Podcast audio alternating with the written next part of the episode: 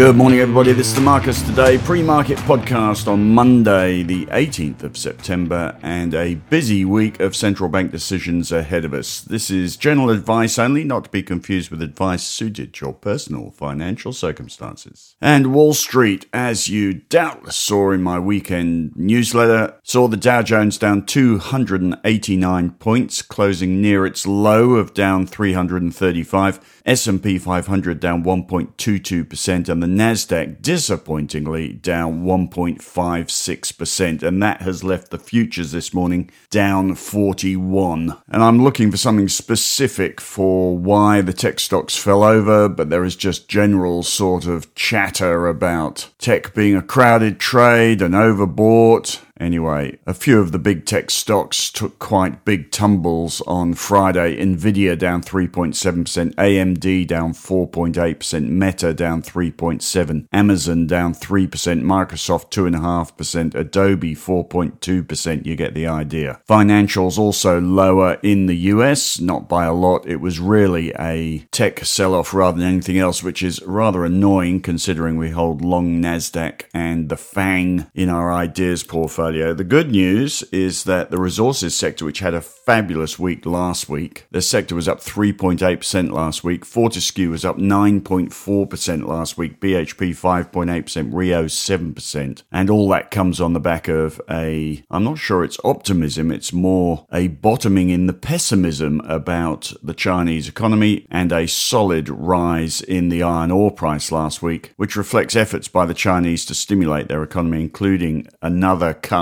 in the R R R reserve requirement rate, which is how much cash the banks have to hold in reserve in China. They cut that by zero point two five percent. Frees the banks up to lend more. And on the back of that last week, we saw the iron ore price have a solid rally and the resources sector as well. The other sector doing rather nicely last week was the bank sector up two point eight seven percent, C B A up two point three percent, N A B up three point six percent. That's a big move. A N Z up three point one percent, Westpac up two point eight percent. So at the big end of town in Australia, looking okay, banks and resources last week. And we have a tech sector which is what?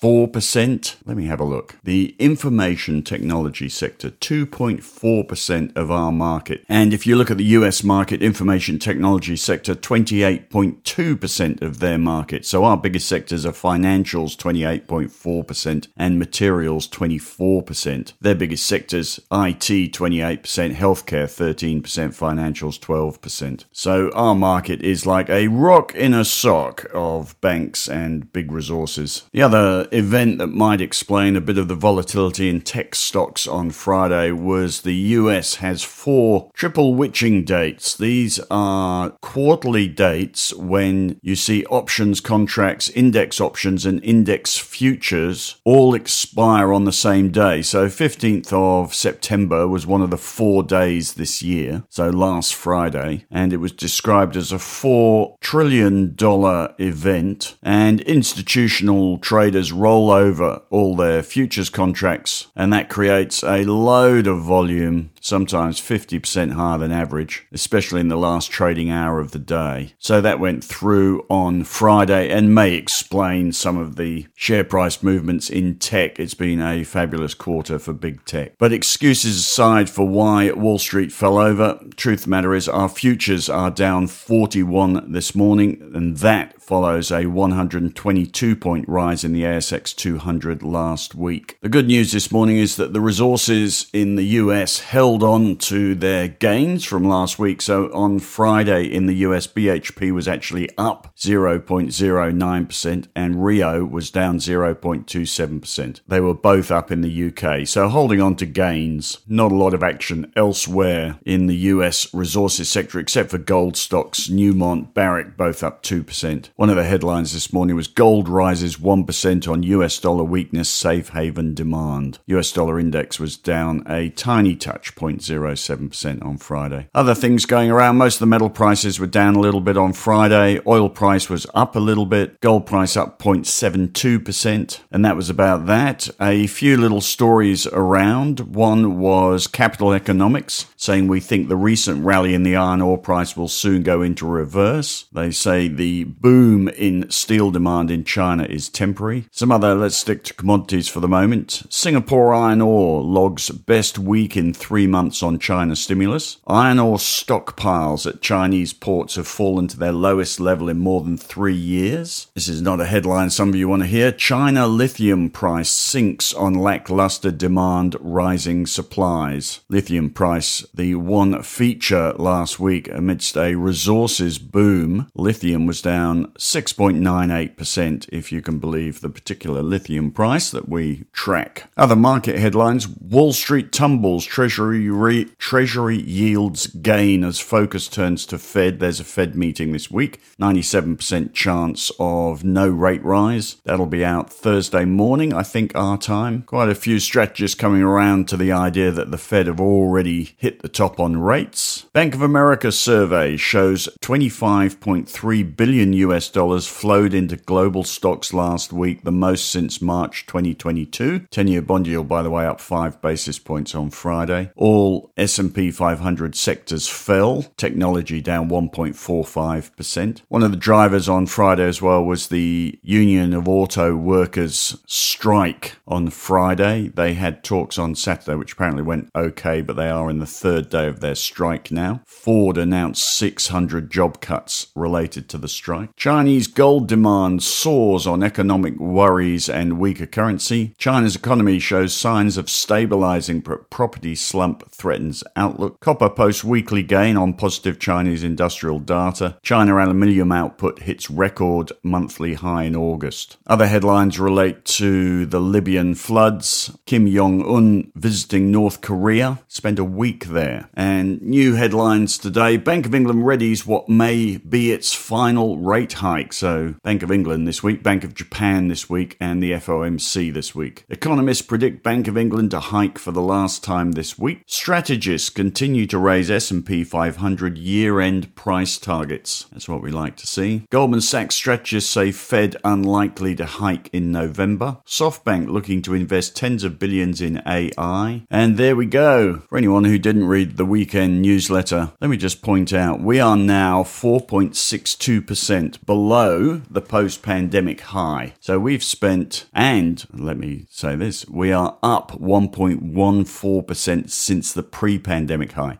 So we have spent three years and seven months going up one point one four percent. As any broker will tell you, it doesn't matter if the market falls a lot. For instance, the, the pandemic collapse, what was that, thirty-five percent in thirty days, was a fantastic opportunity. If you could avoid the drop, of course, as doubtless Marcus Today members did. We timed that rather perfectly. So the stock market dropping is a fabulous opportunity, but what is absolutely a cancer for the market is the market market going nowhere for a long period of time, and here we are with over three years, seven months going nowhere since March twenty twenty. We really could do with a bull market. We haven't had one for over three years, well, apart from the pandemic recovery. I had hoped that the peak on interest rates would start a new bull market. It's a bit of a vain hope, I have to say, but we might be getting to that sort of pivot point. Until we do, my strategy portfolio is going to remain in cash, I think, for the moment, and we've caught it really rather nicely so far. For the moment, this rally we saw last week is very much a resources and particularly a iron ore rally, not a market rally. So it's not really a bull market. It's a turning point in resources.